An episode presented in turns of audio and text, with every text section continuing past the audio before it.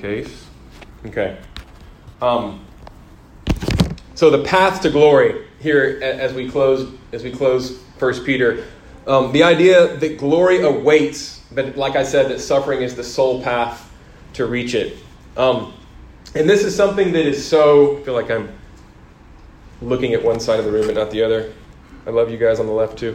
Um, this is something that is so many of the great stories uh, really, and, and I could say Christian stories. Think of Pilgrim's Progress, where Pil- the whole story is essentially it's Pilgrim braving all these, uh, every, everything he goes through in his journey is suffering.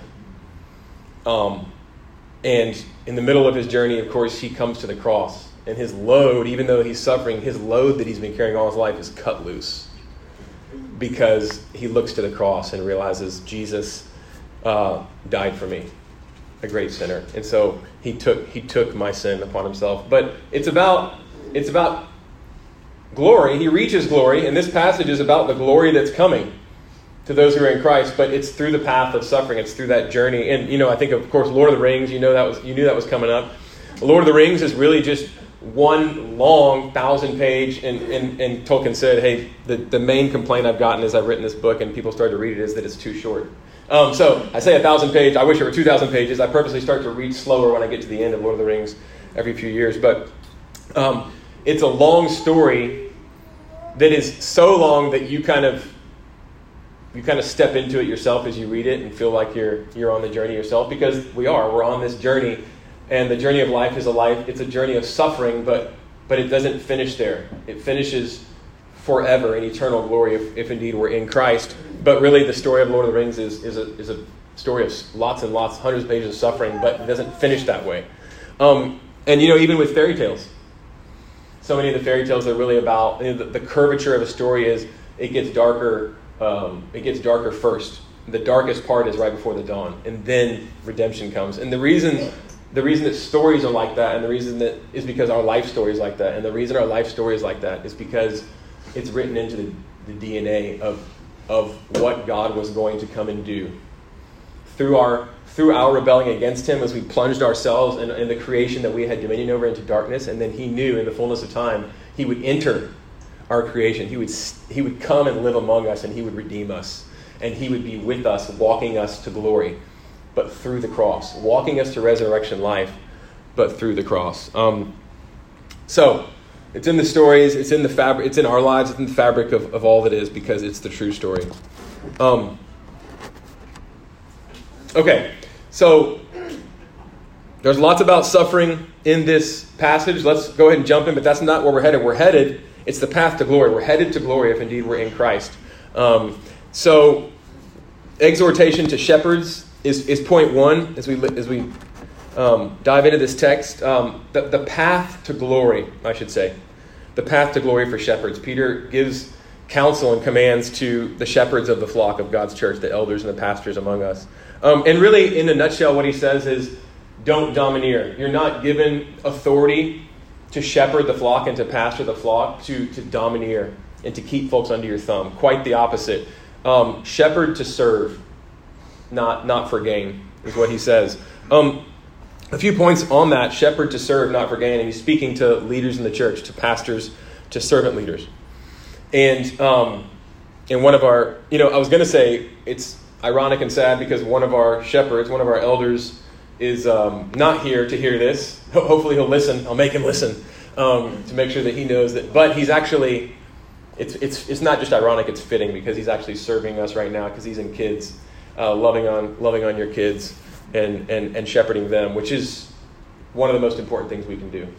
Um, and so, the path to glory for shepherds, um, shepherds to serve uh, to serve, not not to look for gain. Um, in verse two, Peter says, "Shepherd the flock of God that is among you." So, uh, just a reminder to us as shepherds that the that you know you guys are not my sheep. You're God's and I will give account one day for how I shepherd you. That is a sobering and a somewhat terrifying thought. It keeps me up at nights, and it really, more than that, wakes me up in the morning. Um, because no one is no one is equal to this task. You are His. brothers and sisters, you are God's people, the sheep of his pasture. You are dearly purchased at the cost of the life of his own son and dearly loved. Secondly, Peter says, um, he says, I saw him suffer and die on that cross. He says in verse 1 So I exhort the elders among you as a fellow elder and a witness of the sufferings of Christ. Peter saw Jesus crucified. Um, he saw that this is how the God of the universe has served us. You can't, you can't go any lower. You can't humble yourself anymore. You can't love any more greatly than Jesus did in giving his life uh, for us and for Peter. He refused to dominate or to domineer. Um, Peter takes a word in, in this passage, but then as he's talking about suffering as the path to glory, but he also, when he's using the word suffering in this whole um, in this whole letter, he uses a word that is used almost exclusively in the Gospels and in the book of Acts for the sufferings of Jesus. So, what is Peter doing here in, in applying it to us, to, to the sheep of his pasture, to we who follow Jesus, to those he's called to himself? He's connecting our suffering to the suffering of Jesus Christ. We suffer because he suffered. And we are what? We're his. The church is his, starts with the B, his body. We're vitally connected to him. He's our head. When we trust in Jesus, you are united to him, and he will never let you go. He'll never sever one of his members. Um, we suffer because he suffered. Our suffering is a mark, as Chase preached so wonderfully last week from 1 Peter 4. Suffering for Christ is one of the marks that we're his. And actually, fruit is born from that as Jesus is more fully formed in us. It's evidence of our vital union to him. He suffered, and so we, life comes from us as, as we're crushed. And sometimes, like Cheryl said, it's in little, and I'm going to get into this in the text in the in the sermon, it's in little ways. Because be, let's be honest, even if we're never overtly persecuted here in the United States for our faith, and by the way, this is not to recommend that we go seek out suffering. That's masochism. That's never recommended in the Bible. Suffering is an evil; it will be done away with one day in glory. But meanwhile, we um, we need to know that he it's a tool that he uses as we are broken people in this broken world. Uh, he doesn't just say get through it. He says I'm using it to make you to make you uh, love me more, to, to more fully form myself in you and to draw you closer to myself, and to have people see you suffer well and say, Christ is real. He's the Savior of the world. Um, but, okay, it's a mark of our true discipleship to Him, of His journeying with us, when He says, Pick up your cross and follow me. Um, so, we can never forget, okay, when we're reading this letter, that this is the same Peter who, before the cross, um, he sharply rebuked Jesus when Jesus revealed that he, was, he had come to suffer. And that, in fact, the way that he was going to save us as the Savior of the Jews and of all mankind, and to, and to actually save and restore all creation, was to go to the cross, the ultimate suffering, and to endure the wrath of God on that cross and to become our sin. Peter couldn't handle it. That wasn't Peter's idea of the way this was going to go down of what following Jesus was going to look like and of what how Jesus was going to save us. So it totally confronts our flesh and the worldly way of doing things. Um, but this is the same Peter that has now seen the Messiah hang on the cross, and then he met with the resurrected Jesus Christ. And he understands now that glory is in us, and glory is coming, and glory is where we're headed, but it's through, it's through suffering. Um, Peter realizes that, uh, to quote C.S. Lewis, the cross comes before the crown. And tomorrow is a Monday morning. Right? And what I was going to say, I lost my train of thought earlier, but as Cheryl reminded us so beautifully that we may never be persecuted overtly in this country for our faith, I hope we're not. But if because we're by virtue of being just in this world and being broken people who sin and who also suffer for lots of other reasons that aren't because of sin we suffer daily. So knowing that god uses that he uses that. Even even the idea of like suffering by choosing not to win an argument with your spouse or with someone else. Just dying to that. That's a form of suffering. Just to use one small example. Jesus, if you do it for the Lord, he will use that death, he unites it to his cross, and he will use that to bring about resurrection, life, and power in your life. And people will see that, and people will be changed by that, and you will be changed by that. There's another um, quote that I pulled from a resource this week. It says Christianity is a religion of the agony and the ecstasy, with the former preceding the latter. So there is ecstasy coming. Like C.S. Lewis said, um, we're far too easily pleased. We're making mud pies in a slum, but there's a holiday at sea that's offered to us. There's a holiday. God finds our desires not too strong, but too weak. We settle for weak stuff, trying to avoid the suffering that's here. There's glory coming. That's, that's, that's Peter's main, as he's talking about suffering and talking about commands to shepherds and commands to sheep and how to live in this world, this broken world. He's moving us toward the idea that we are headed somewhere wonderful to be with Christ face to face. Um, but to continue with Peter's commands to, to the flock, um, he says, be examples to the flock. In other words, don't just tell them how to live, show with your lifestyle that this is follow me as I follow Christ. And it's so easy to, I mean, this is a precarious position when you are, when I'm teaching God's word almost for a living. Yes, for a living. To, to just teach it, but not to live it. Setting myself up for hypocrisy. Peter says, don't do that. Um, and I have to admit, there's a lot of that in my life. And so this is a deeply convicting. No one is equal, I think, to ever preach God's word, but this is a deeply, a particularly deeply convicting text to preach as a shepherd. Jesus is the ultimate shepherd. He taught us the truth of God, but as the truth of God, he also perfectly demonstrated it by serving in his whole life in his whole ministry and then pour, literally pouring his life out in the ultimate gesture uh, the ultimate saving re- redeeming gesture of, of dying for us in our place. Um, he showed his love for the sheep by laying his life down. And that's what Peter tells to, to shepherds. He says, that's, that's your model. And Jesus is in you, and so that's the way that you need to shepherd the sheep. Um, so, also in his commands to, um, to elders, to shepherds, Peter, if I can say this, says, shepherd for glory. And what do I mean by that?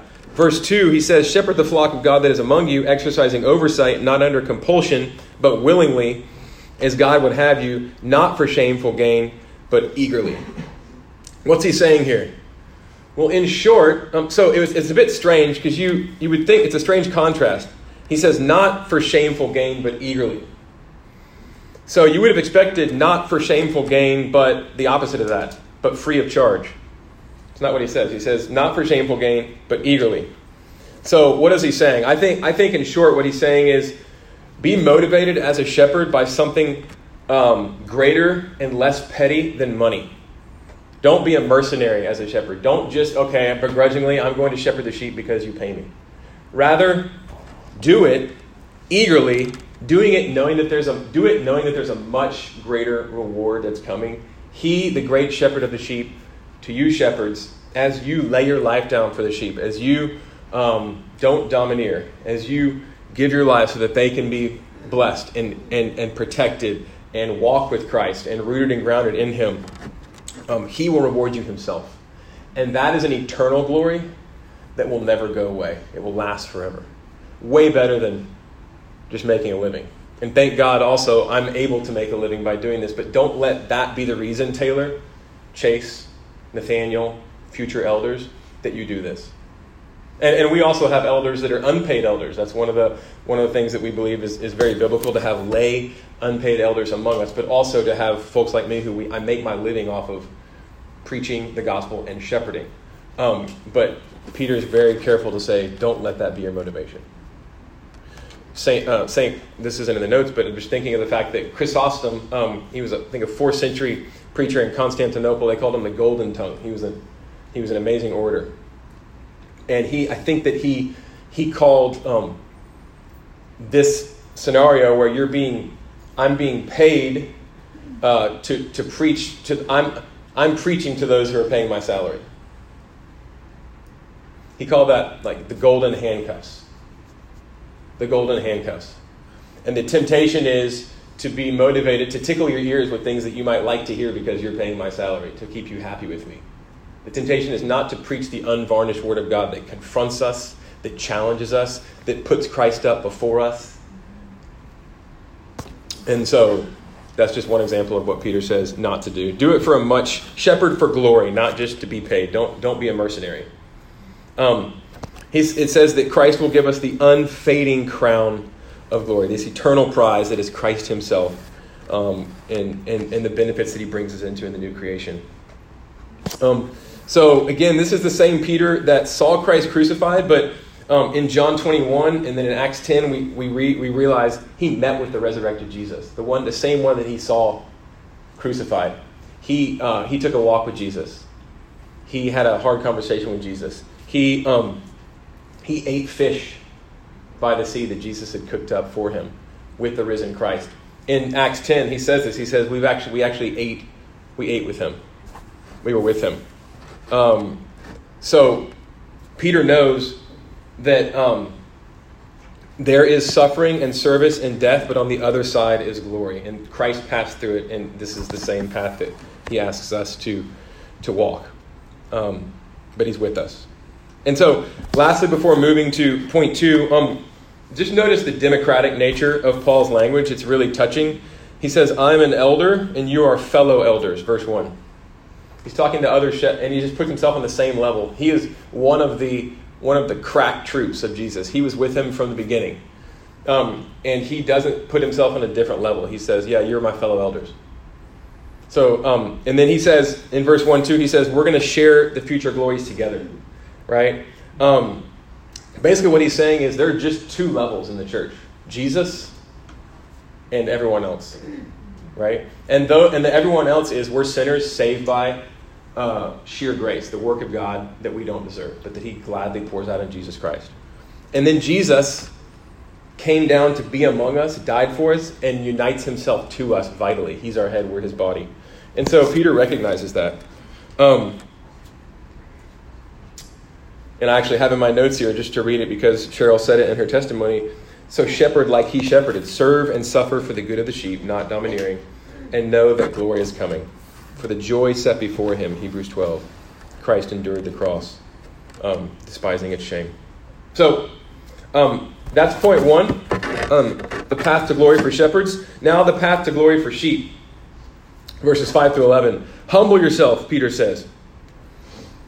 God opposes the proud. This is the best reason ever. Um, it's actually verse 5 the end of verse 5, he says, God opposes, he says, Clothe yourselves, all of you, with humility toward one another, for God opposes the proud, but gives grace to the humble. He's quoting from, I think, Proverbs 3 there, which is why I was going to have Tommy read Proverbs 3. Um, but the best reason ever to run from pride like the plague and to embrace a life of humility and not to put yourself, not to vaunt yourself to the front, but to, to be patient and to let God put us, not to let God promote us in His timing um, is that God actually um, he opposes the proud.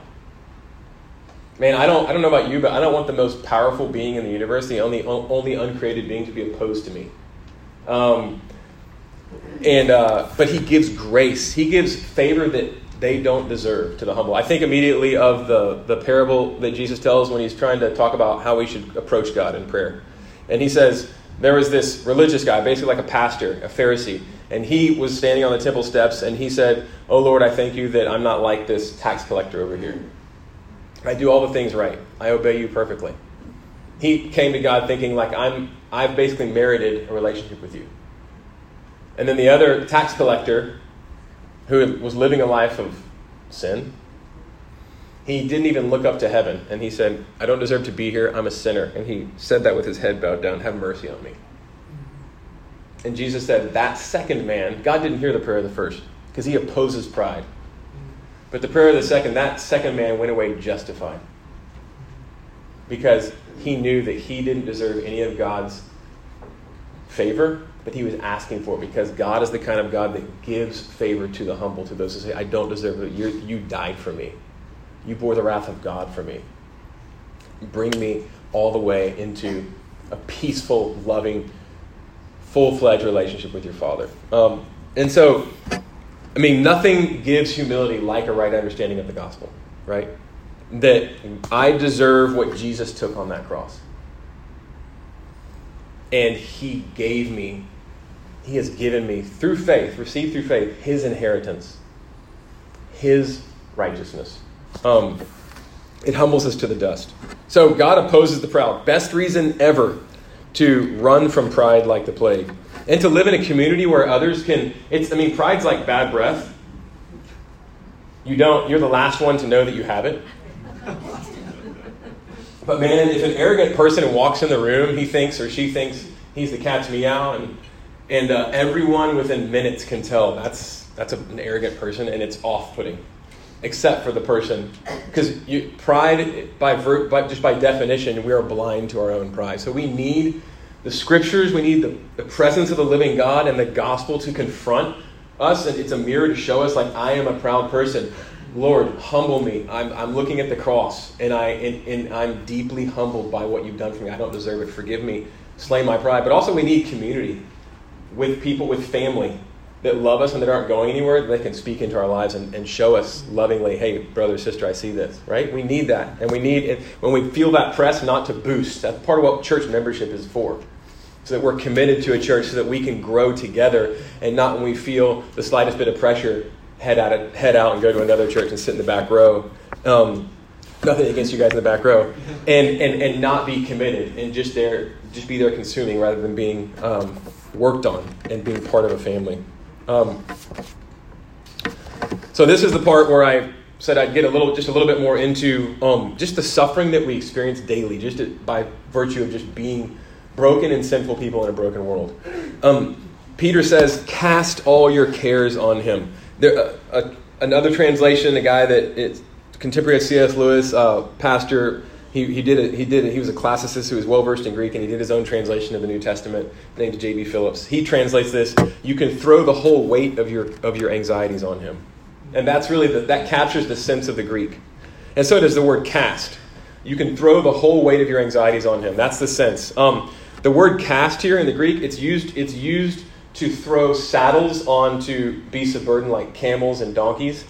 Um, and it's, it's the same word. So think about the, the uh, cast your cares on him. He's really saying take a lot of energy, put a lot of energy into throwing onto God what it is that is in turmoil in you, just, just simmering under the surface. I'm, I'm like a constantly anxious person. And so, what Peter is telling me here is don't just cover it over don't just paper over it. Don't just act like it's not there. Don't just tamp it down. But the remedy to this is to cast, it's to confess to one to another and to cast these cares to the Lord in prayer. And prayer ought to, prayer's work. It's work. Um, it's a highway to God that Jesus has purchased for us through his body and blood, but it is, it is work to come to God honestly. And that's one of the reasons I don't do it very well. Um, but um, the Greek dictionary says this word means to propel something from one place to another. So, like to heave, if you can imagine like heaving a, uh, a shot put. That's the idea, to throw. Heave it. Um, heave these things that we're anxious about to the Lord. Let me just dig into this a little bit. Um, often we need, when we're praying, uh, sometimes when I'm trying to pray without any help, praying out loud helps because I'm just kind of fuzzy in my head. Um, so I pray better like if I'm in my car or um, in the shower sometimes, or somewhere where I feel like nobody else can hear me, but I can kind of talk out loud and people won't think I'm nuts. But also, we need help. So we need prayers from the church from of old. We need the scriptures. The Psalms are full of prayers that we ought to be praying back to God. So there's a phrase, scripture fed, spirit led prayer. So I want to encourage you to allow this sort of tossing your anxieties on the Lord, the, these sorts of vehement casting of cares upon God in low and high estates are all through the Psalms. So I want to encourage you not just to read the Psalms, but to use them as a prayer book, to pray them uh, back to God. The Psalms are full of, they're violent with emotion. And that used to really bother me. I used, I used to think that David, and I still, I don't anymore, but he bothered me because, like, you're such a baby. Like, wh- why are you blubbering, David? But what he's doing is that he's being honest and unvarnished before the Lord instead of prettying up his prayers, which don't really, can I say this? Those don't impress God. Come to God as you are, um, like a kid, right? Like just just tell him what you want and cry before him and shout before him and dance before him and be. So I would kind of keep things cerebral, but but the Psalms help connect our hearts and our heads. The Psalms are violent with emotion, as I said, and grit because life is violent and gritty. So let them give words to your prayers to God when you don't have them. Um, Tish Harrison Warren, in a, in a book called Prayer in the Night, she says, I used to think of grief as a season. No, I'm gonna, I'm, this is slightly tangential, but I'm going to bring it back. I used to think of grief as a season, something tragic that you get through. People lose a loved one and then for a year or two they grieve. Certainly, there are particular seasons of grief, but the way I understand grief has changed. I've come to also see grief as part of the everyday experience of being human in a world that is both good and cruel. Like I say, we are broken people in a broken world. And Tish, again, she says, I taste pangs of sorrow, even, get this, I taste pangs of sorrow even when things are most happy. Isn't there a proverb that says that there's, even in, in joy, there's, there's sadness? sometimes that no, it's almost it's very hard to even share what's in your heart um, in those moments with somebody else. But God knows, and He's the incarnation. If it tells us anything, it tells us that He's with us in that. He knows that, and He wants for you. He wants to hear you voice that to Him. Uh, this same author shares a, uh, of a spiritual director she knows who starts each of her counseling sessions with five to ten minutes of silence and what she says is that in that time, almost everybody starts to uh, cry. Um, at that point, almost everyone begins to cry. And what she says is that because there's just being broken people in a broken world, there's, there's pain. God wants, He knows that He's with us. He wants us to share that with one another and with Him. She says we must learn to weep. Feeling sadness is the cost of being emotionally alive. It's the cost even of holiness. Christians have to let ourselves be a people who mourn. And so, my point here isn't, I know this is a bit of a sidestep because Peter's talking about suffering and he's really talking about overt suffering, suffering of all kinds as we're persecuted for following Jesus Christ. But there is suffering even every day for each one of us in various ways, just because we are broken humans in a broken world. And so I think that this text really, and just to be, to be reminded to take it to God He's with us, He cares, and He's going to use it to make us more like Jesus. Um, and, and nothing is too small to bring to Him. I think Satan whispers that lie a lot to us, and that's just false. Um, okay.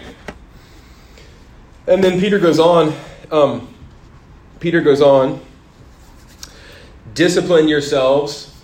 Stay sober. Stay alert. Suffer well, is basically what, what he says as he moves toward the end of this passage.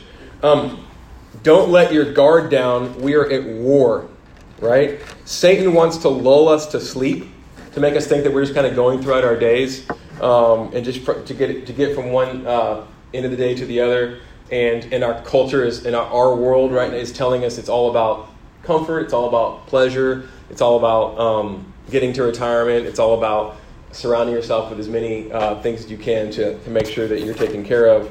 Um, but, but what Paul is saying is that we are in a fight. We are fighters in a ring. We're runners in a race. Um, and the words here are possibly recalling Jesus' words to Peter and to the other disciples 30 years earlier in Luke 21. And let me just read that text to you. Luke 21, this is the end of the Olivet Discourse. And um, Jesus is talking about uh, what's going to happen uh, when he leaves within that generation and the suffering is going to start mounting. And basically, he's saying, like, don't lose heart. Don't think that I'm not with you, and don't think that I'm not on the throne. Don't think, don't think that I don't have all power just because you're suffering. Remember, I'm God. And the way that I chose to save the world was to die on a cross. Don't you think that it looked like he was out of control, and yet he was in perfect control? And so he's saying, when things start to go awry, don't lose your faith. When I leave, stay focused. Remember, stay sober, stay alert. And this is what he says. He says, and I think that Peter may be, I don't know, but I think Peter may be remembering that and pulling from that when he says this here at the end of his letter of 1 Peter. He says, Luke 21, starting in verse 34, Jesus says to Peter and his other disciples, But watch yourselves, he's talking about after he ascends to the Father, watch yourselves lest your hearts be weighed down with dissipation and drunkenness and cares of this life, and that day come upon you suddenly like a trap. For it will come upon all who dwell on the face of the whole earth, but stay awake at all times praying that you may have strength to escape all these things that are going to take place and to stand before the Son of Man. Um, and I remember I heard a teacher say this once like, he's telling Peter and the apostles, the 12 who were with him, he's saying, hey, watch out, because if you don't keep your eyes focused on me, um, you're, you're going to be so weighed down by the cares of this life that you're just going to waste your life. You're going to waste your life in just trying to cope and trying to get through things with even drunkenness and dissipation. Um, I mean, that is shocking. But I think that we, I can see that in my own life. I can see not the drunkenness and the dissipation, but the tendency just to numb. The tendency just to surround myself with comforts and the anxieties and the cares of this world to distract me from the fact that Christ has called us to be on mission for Him and to suffer well and to preach the gospel and to walk through this thing together um, and to fix our eyes on the future glory that's coming, right? Um, what does suffering for Jesus do? And living with the realization He's called us to suffering for His name and that He is with us richly in this suffering, like Chase said last week, it cuts the nerve center of um, it cuts the nerve center of this sort of living. It sobers us up.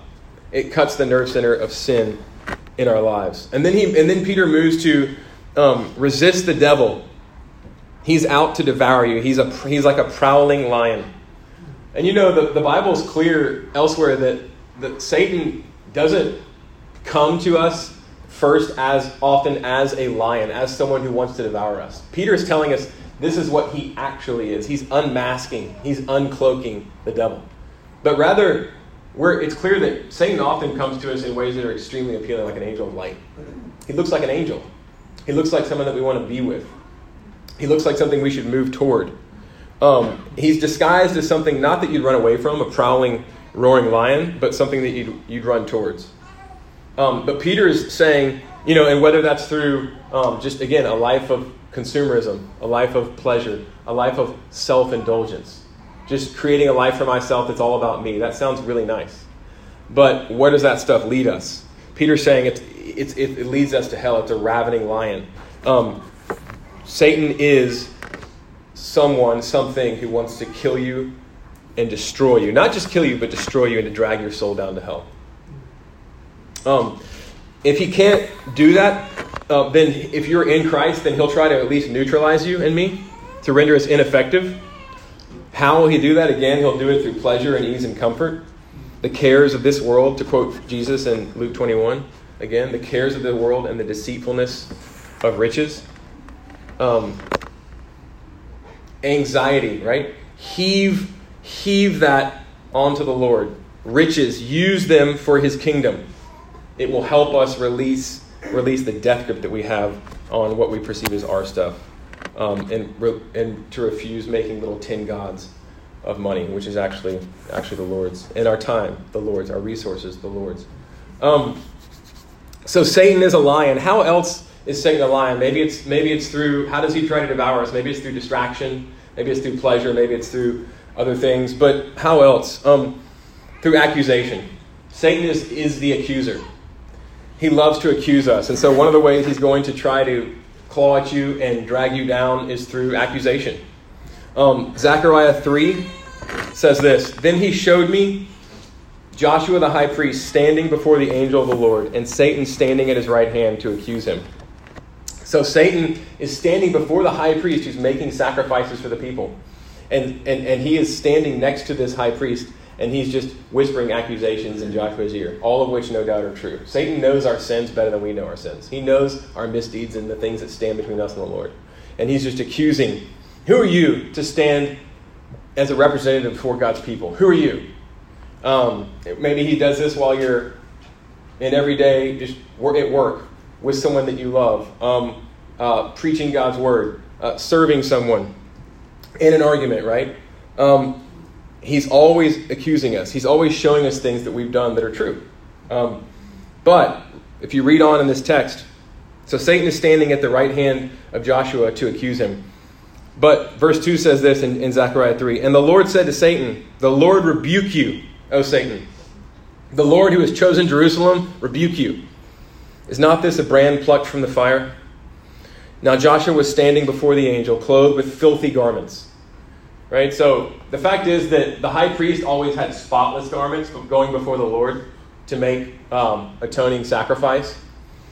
But the reality was that Satan, Satan saw his heart. He saw his misdeeds. He sees what we've done. He sees that in ourselves we stand guilty before the living God. And the fact was that his garments were filthy, actually. Even though he had an outward, he had an outward clothing that was clean, standing in his own merit before the living God, he was filthy, and so are we. Okay? So he was standing before the angel, clothed with filthy garments. Verse 4 And the angel said to those who were standing before him, Remove the filthy garments from him. And to him he said, Behold, I've taken your iniquity away from you, and I will clothe you with pure vestments. This is a picture of Jesus Christ. This is what Jesus Christ does for us. He, on the cross, became our sin, took our sin upon himself. And when we look to him, we can know that he is our sin payment. He completely paid for every single one of the sins of anyone who looks to him by faith. And that's what we're going to celebrate pointedly with communion in a, in a, in a second. He endured the wrath of God for all the sins of everyone who looks to him. And he then trades us that for his righteousness. He clothes us with his own righteousness, with his own perfect life. And then he dies the death that we deserve for our lives before the living God. Um, and that's something that is placed on us, his own righteousness, as we receive Christ himself by faith. And that is, this is a prophecy of that here. Um, and so the only and the, and the completely sufficient ammunition that we have against the accuser, against the lion who seeks to devour us when he starts to accuse us, is not, hey, I've lived a pretty good life. It's that Christ the righteous died for me. He bore my sins on the cross. And through his broken body and shed blood, I have full access. I have full access to the Father who loves him and in Christ who loves me and who gave himself for me. Peter goes on to talk um, uh, in, as he wraps in this letter about, um, he, he says, Resist him, verse 9, firm in your faith, knowing that the same kinds of suffering are being experienced by your brotherhood throughout the world. Um, it's encouraging to know that others in our family are suffering, not because misery loves company, but to know that I'm not alone. And to know that we as a church are called to this together. And that part of how we can unburden ourselves is by sharing the suffering that we're going through and gaining courage from that, and to know that we're on this path, on this journey together. I mean, the fellowship of the ring, right? Lord of the Rings, they had a fellowship um, that fellowship is really, really important, especially in this day and age of isolation, maybe more isolation in our culture, in our time in the world than ever before.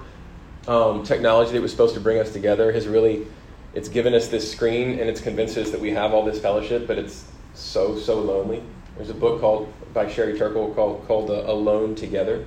Even when people are uh, in the, in the same place, in the same room, or at the same table, they're really alone because they're just isolated by their and covid made of course made that worse.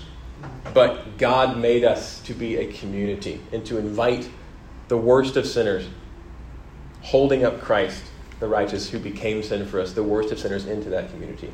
He brings us to himself. And so um, not just thinking about like su- our suffering but thinking about the global church right now and how people are severely suffering today for their faith in Jesus Christ, like praying for them, being encouraged by them by hearing their stories. Um, and I think that, um, anyway, uh, Pavel was going to share a testimony last week about he's just been in some places and uh, around the world and, and, and, seen and heard some things and has some reports for us, but hopefully we'll be able to hear some of that from him soon. But we know this. We know that the church around the world is suffering. Voice of the Martyrs, a great publication to get. It's free. I get it free anyway if you want to subscribe to it, it talks about weekly or monthly about how the global church is suffering. And not just the global church, but thinking about the church historic, the church that's gone before us, that has suffered um, for their faith. That should be an encouraging thing, Peter says to us. Um, the church here now living is called the church militant, not the church complacent, but the church militant, the church on mission, soldiers, farmers, athletes, cutting away anything that's not contributing toward our following Christ together, right? Um, but but then the but then the church thinking about suffering, but not suffering in and of itself, but suffering as a path as the path to glory in Christ. Um, the church that has died and is with Christ now and awaiting His return and the resurrection of the body is called the church not militant, but the church triumphant. That's where we're headed. That's where we're headed. And I love, I love Peter's perspective. He says, after you suffered for a little while, right? After you suffered, verse 10, for a little while, the God of all grace, who has called you to his eternal glory, there it is, in Christ, will himself, look how intimate that is. God himself will restore, confirm, strengthen, and establish you. He's not just a Savior, verse 11, to him be the dominion forever and ever. Amen. That dominion is ours and it will be ours one day perfectly as we share it with him as we're glorified. But I love how Peter says, after you suffered for a little while. Sometimes when you're in the middle of suffering, it can seem like it's going to last forever, but he puts it in perspective and he says, hey, it's just a little while. How can he do that? He's not minimizing it. He went through a lot more suffering than probably any of us have experienced, certainly than I've experienced. I can't speak for you. But um, up next to the fact that our glory is going to last forever in a new creation where Christ will literally meet us at every point of pain we've ever had in our lives, and He will wipe away that tear. He will apply tenderness in His sovereignty and in His perfect knowledge and goodness to every single bit of pain you've ever experienced, and He will bring us into to His banqueting table and into a new creation where there won't be sin, there won't be sadness, there won't be cancer, there won't be death, and we'll be with Him face to face, and we'll be together forever. In a new creation, not on clouds playing harps in a new creation. As Augustine said, nothing that is good will not remain. And so I, I just think of when Peter says, um, after you suffered for a little while, and he's holding our little while suffering up against eternal glory that we're headed toward, right? I just think of that Francis Chan, I mentioned it before, but that Francis Chan rope where he's got a rope as a prop when he's preaching, and it's this rope that goes, he has a huge sanctuary, there are a thousand people, in, and it goes throughout the entire sanctuary, this rope. And he's holding it on stage, and there's a tiny, the bit that he's holding is red. And he's like, this red part represents, just imagine this rope goes all the way past this building, all the way out, all the way through the city, all the way to the ocean or whatever. He's like, this red part is our lives. That's it. But the way that we live here is going to affect the rest of the rope. But so many of us live just for this part. Peter's saying, keep your eyes fixed on glory. He's here with us now, and he's taking us somewhere good. And he trod the path before us. Be encouraged. Um, there's more to say, but I need to close. The final point is simply the salutation to stand firm. To stand firm. Um, Peter wraps in verse 13 with, um, he says, She who is at Babylon, who is likewise chosen, sends you greetings. He's talking about the church in Rome. And this is a, an inclusio. This is an envelope structure where he's speaking back to the first verse of the, of the letter, 1 Peter 1 1, where he opens the book by saying, I'm, I'm writing this to the elect exiles. And what he's doing here is he's, um, he's referring back to the Old Testament exile of the Jews to Babylon. And he's basically speaking to the church, just to, just to put a wrap on this whole letter.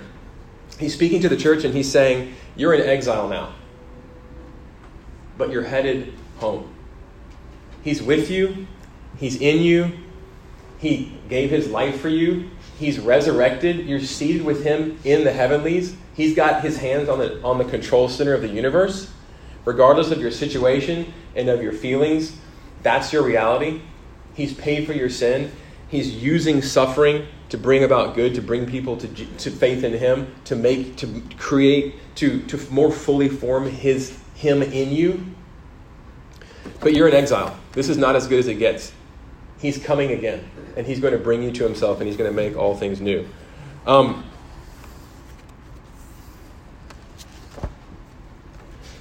I'll just finish with there's this there's this verse in John 17. It's called the high priestly prayer, and it's the last prayer that Jesus prays that we're aware of um, before he goes to the cross.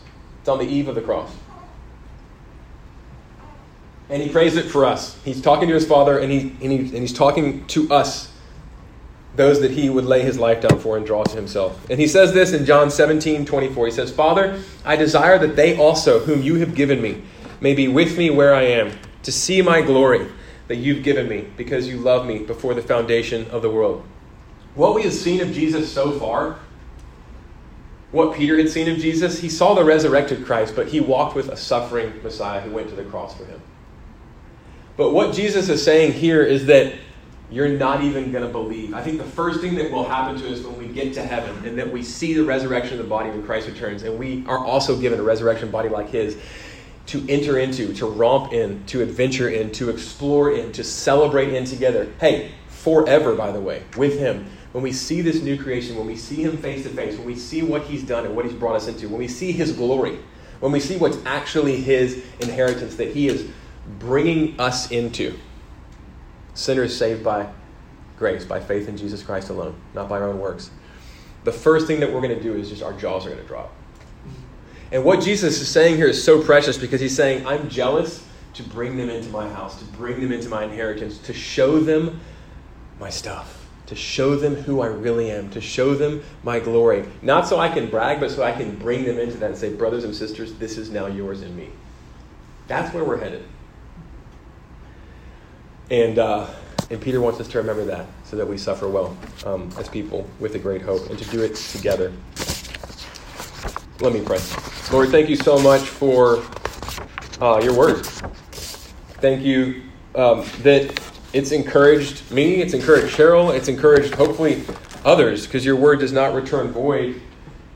Um, even by virtue of the fact that we are broken people, we're weak people, we're sinful people in this broken world that seems to be going more and more haywire, even here in the West, certainly around the world every day.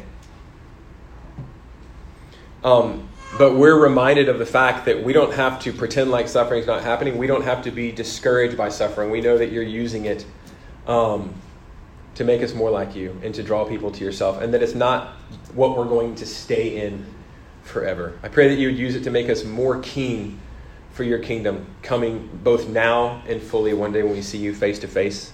Um, that we would understand that suffering is indeed the path to glory, and that we would be encouraged by that, Lord. Um, I pray that by your Holy Spirit for your glory, Jesus. In your name, amen.